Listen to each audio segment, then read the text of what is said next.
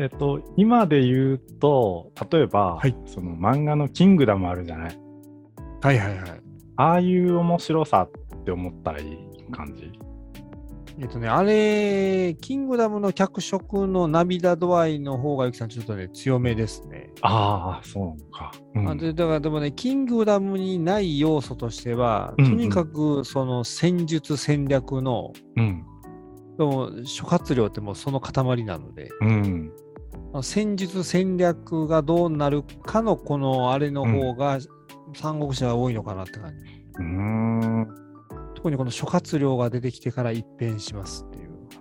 諸葛亮は、例えばまあ、吉川英治さんの三国志だと、はい結構序盤に出てくる。いや、もうね、中盤、中盤です。ああ、少しで待たない後半、そう。で、これで後半はほぼ諸葛亮の話を言ってもいいぐらい。うーん。で、前半はちょっとね、もう群雄割拠でいいろんな人たちが出過ぎてて、うん。結構最初によ読む人にとってはだいぶ、そのゲームとか予備知識がないと、うん。人多すぎてわか らそうい人多すぎてわからないぐらいになりますね。だからゲームの予備知識があったんで、こう、うん。なんかなんていうのスローインできた。そっかそっか。あの、名前も聞いたことあるとか、あ、そうそうそうそう。なんならプレイしたことあるとかっていう話になるそうそうそうそう。もんねっ。ていう、そういう話、そういう話。うーん。まあでもなんかね、うん。そう。ただ、ゆきさん、ちょっとまた、あの、今度ね、あの、うん。ちょっとこう、遡っていきますけど、うんキングダムの時代は秦なので、そのうんもうちょい後なんですよ。うんうん。ね、時代的には。陰、周、秦、漢。まあ、だからその辺で言うと、まあ、それなりに物事も発達してる体の、うん。あれですかね。うーん。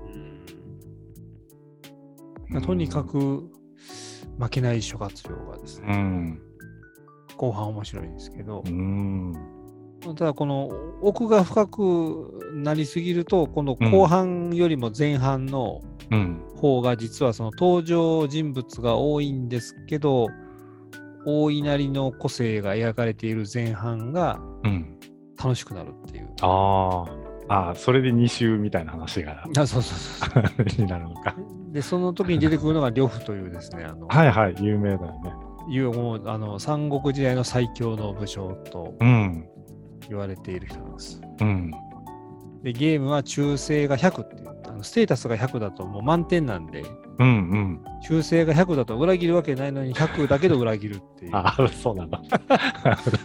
そういうあのなんか、なんかもう度重なるごとにこう主君を裏切るうん。た人が呂布っていう人なんですけど、うーん。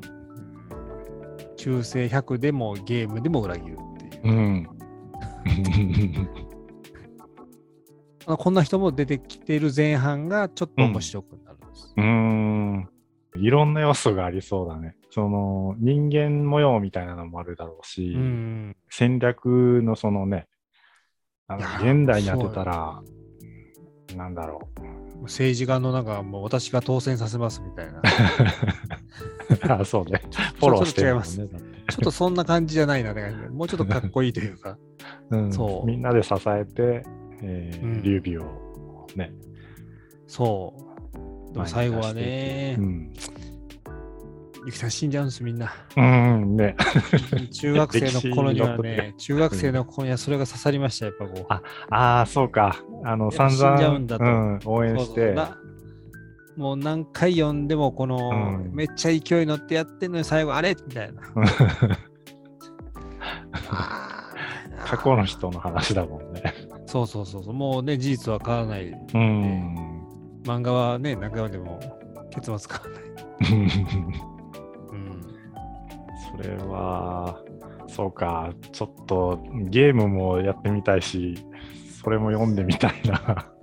そう聞くとな、相当面白かったんだろうなっていうのは、今すごい面白かった。伝わるから面白かった。あの南部このが一番面白かった。それやってみたいな、なんか。ちょっともう本当、今見ると画面はしょぼいんですけど、うん。でも、それでもだよね。そうそうそう。で、やっぱりね、あの関羽と張飛が強かったんです。すんごい強かった。張雲と。うんいやーみたいな。でもね、もう典型的なシミュレーションのやつよね。あ、そうそうそうそうそうそう。ね。南ムこの三国志中元の覇者というゲームです。中元の覇者っていうんですか。なんかかっこいいね。名作です。うん。まあ、これはなどっかでやりたいな。これは、あれは名作やったな本当にはまはまりました、あれは。うん。な任天堂スイッチあたりで リバイバルしてほしいというか、今してたらいいなと思ったりしてる。いややりたい画面、そう、画面ちゃんとして、武将の数もうちょっと増やしたらみたいな。うん。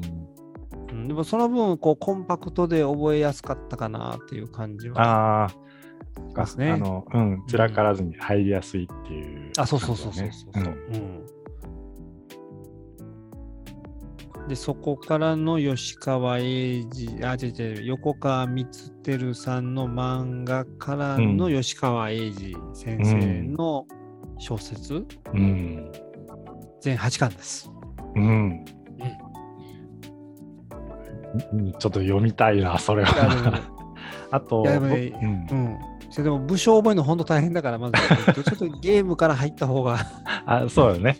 ゲームから入った方がね、いいかなって、本当に多いです。うん、うん、そうかも。名前の馴染みって絶対あるもんね。そうそうそう。なので、ゆきさん、最初の方の三国志のゲームの評価は、こううん武将が何人、こう、うん搭載されてるかっていうのが、ああ。厚みみたいなことで。あ、そう、厚みみたいなのがあって、三あナムコのは多分ね、200人とか300人ぐあらい、一番それでもそんなにいくの？そうそうそう。で、え 多いなっと、こう公営になると500人ぐらいになって、スーパー多いな。そう。で、今はもう三国志ってじ14まで出てるんですよ。あのファイナルファンタジーの三国志14まで出てるんですすごいね1、2、3から。そう知そうそうらなかったけど、すごいね。で、14はもうなんか今やもうなんかあの、ななんちゅうんですか？異世、異世界じゃないな、えっ、と、中世ヨーロッパからもあの武将が来てるんで、いへえ。や、なんか作作れ作れたりするんですよ。うんうん。水古伝の時代の宋の人たちも出てたりとか、あの勝手にあのサブキャラで、ああのなんかこあ、うん。う、あの設定オンにすると、なんかそういう別の時代の織田,の、織田信長とかも出出てきますよ。そういうこと。自由度が上がってるんですね。そうそうそうそう。で、ただ純粋な三国志としては、なんか奥さ奥様、武将の奥様も武将化されて、なあんだろうこう女性キャラも豊富に、うん今だと多分ね、1500人ぐらいは搭載されてる。もうすごい把握できなもいの、それ。まあ、把握できない。でもなんか全部解説付きで、あの、うん。奥様も出てるから。うん。まあ、女性キャラもやりたいね。そうそうそう、女性キャラもあの男性だけでこう、うん汗臭くないよううんにちゃんうんと作られてまして、うん。買いました。14買いました。そうね。ファンとしてはね。そうそうそう。この前買いました。という、という三国志でございますよ。うん。あ、それ買ったのは、あの、なんだっけ、ハードは何で買ったの？ハードはプレステ4。あ、プレステ4のやつなのか。あのー三国志14うん今だとこのなんかアプリで三国志波動っていうゲームがあうん。たたまに CM をしてるんですけど、それに今ハマってます。うん、ずっとやってるもんね。この武将の声がかっこいいんですよ。うん。もうめっちゃ決め台詞がこうかっこよくて、うん。で、それを聞きまくろうと思って、うん。三国志の14が、うんあの、使われてる顔が一緒なんで、うん。うん。あ、これは声も一緒だろうと思って買ったら、うん。違ってました。あ、違うの？違ってました。あれ？みたいなっていう、なんかこんな声ちゃうなと思って。あちょっとあの、の三国志、その、なんていう、ハードの方が先で、うんうん。で、あの、アプリの方が後にだから、多分アプリの方がもうちょっとうまく声優さん使って、こそういうことね。うんうまん。すげえちょっとなんか違和感のある声で、あの、あれ？とかって思って。普段のあれ？アプリでやってる聞き慣れた声じゃなさそうだ。そうそうそうそう。いや、これ、あれ、アプリの声聞きたかったのにな、みたいになって。いう感じです。うん。うーん。その14はう、ん。もうクリアはしたの？あ、いや、もうそれはそう、それはもう天下統一がもう、うんうん。しましたよ。最後はもう惰性ですけどね、もう。あの、シミュレーションゲームはゆきさん、始まった、その、三国志のシミュレーションゲームは始まった前半が一番面白いんですよ。うーん。本当にこう攻められ、うんうん。うん。であとはね、もうなんかもう圧倒的強さでもう、ひたすらこう、物資を後方から前方へ送り込んで、うん。あのボコボコにするっていう、そういう ひたすらやっつけるみたいな。ひたすら作業です。もううん。後半はひたすら作業。うん。まこれあの。そう、公営シミュレーションゲームあるあるなんですけど、あ、それもあるあるなんだ。まあまあそう当たり前ですけど、まあ、後半は作業です。うん。中国ひれえなとかって思いながら、もうひたすら そうね。物資物資を後方から前方に送り込んで、一方的に叩き潰すみたいな。レベル上げ完了みたいなことだもんね。それそうそう、もう、レベル90 99で、あとはこう、スライムを田舎に倒しに行くっていう。うん。そっか、制覇しに行くみたいな。そう。がちょっとね、あの歴史ものは、でもやっぱなんかゲームからの方が、うやっぱね、ん。名前を覚えるのが大変。うん。でそのトレーニングをしてると、あの、水光伝は入りやす入りやすいというか、ああ。うん漢字の名前慣れ、うん。うんもう、あの、なんか、蝶とか円とか、なんかこういろんなこの名前がスッと入ってくる。うん。うん。で、勝手にこう知ってるゲームの顔当てはめてみたいな。うんうん。確かにそれ慣れがいりそうだね。いや、もうね、圧倒的な数が出てくるんで、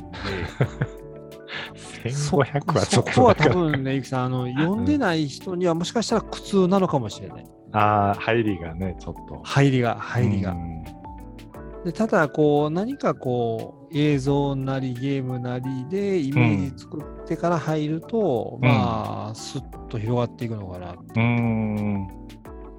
で、またゲームで顔となんか能力チェックしてみたいな。うんうん。登場人1500、物、うんうん、1500。1500人はさ、そのうん例えば、まあ、僕みたいな素人だとして、なんか誰からやっていいかすごい迷いそうだけど、はいはいはい。やっぱりまあルービーだと思う。まあーオーソドックスにはそうかオーソドルルービーで。うん、から入ればいいのか。そうそうそう。いやでも本当ね、ちょっとね、でもやっぱなかなか手がつきにくいづらいってのはそこかなっていう。うん。多すぎ？ちょっとね、絞りにくそうだもんちょっとね、そうやっぱね、普通に考えて多多いよね多いな。、多いなっていう。だって、ええみたいな。例えばなんだろう、10人ぐらい出てきても把握できない時あるから。1500ってもう桁が違うそうそ。うそう、物語の設定的にはね、そうう、んそうだと思う。ぱハマれるっていいよね。いやでもね、歴史ものの衝撃はやっぱりさそこでしたね。ん。でそういうのもこうん。う、た単純な暗記ゲームから物事が動き出したみたいな。じゃないっていうあれよね。い。じゃない、そうそう、うんじゃない、じゃないっていうのが楽しくなっわかる気たな、みたいな。うん。で、ことは中国は、中国4000年の歴史と言いますけど、やっぱり歴史で言うと、中国ってすごく深みのある国なんですけど、うん。いつね、今の国になったのか、本当不思議な。素敵な、素敵な、素敵な歴史のある国。うん。それだけたくさんの国がね。そうそうそうそう。今あんなドラマティックな物語が、うん。劉備はどこへ行ったぐらいな感じですよ。うん。そう。現代版劉備はどこへ行ったぐらいな感じ。うん。ねというね、ゆきさん、あの、そんな、いやすごい。じ。いやー、なんかもう、ひたすら喋っちゃいましたけど。うん。すごい面白そう。なんだろう。うん三国志、ちょっと読んでみようかな。マジっすか、ゆきさん、行っちゃいますか？とか、でも、あの、今ね、ひよりさん言ってくれたみたいに、ゲームを先にしようかな。で、ちょっとね、名前に下地を慣れてから作ってからうん、うんで、ゆきさんね、で、かつ、その、うん吉海さん8巻あるんですけど、うん、諸葛亮出てくるのね、5巻かそれぐらいなんですよ。結構あとね、本当に後半だね。そう。でね、後半になると国がもう、ほら、三国に近く国の数が減ってるんで、うん、うん、同じ武将が何回も出てくるんですけど、うん、うん、前半の特に1、2巻は、うん。もう群雄割拠時代でひたすら名前が出ては一瞬で消えていくみたいな、多分苦痛の歴史小説になるかもしれないんで、あでも、形容としょうがないのか。そういう時代なんだもんね。読むよそう読むとすると4、5巻。5、6、7、8、スター・ウォーズ並みにその途中から始まって、はいはい。あの後ろに戻ってつながるぐらいが多分、あるある。ちょうどいいかもしれない。それね、5巻から読んでも、あの、楽しめる多分ね、多分あの劉備ぐらいしてれば多分大丈夫のような気がするますっていう。うーん。あ、そっか。まあ、時代でまあ区切りもできるもんね。そう、ただまあ、名前を覚えるのが苦痛だと思うんだと思うね。うーん。一文字違いとか結構いいですよ。加工園、加工とあ。うんな似てそう。加 いやそう園に加工と。そうそうそう。漢字なので、判別も少し難しそうではある。そうそうそう。で、送信、曹操、うん倉庫、うん。装飾、装飾。で、あの、本当に一文字違いあの、あの、宋一族はもうみんな宋がつくので、誰が誰かわからない問題。あ、わからなくなりそう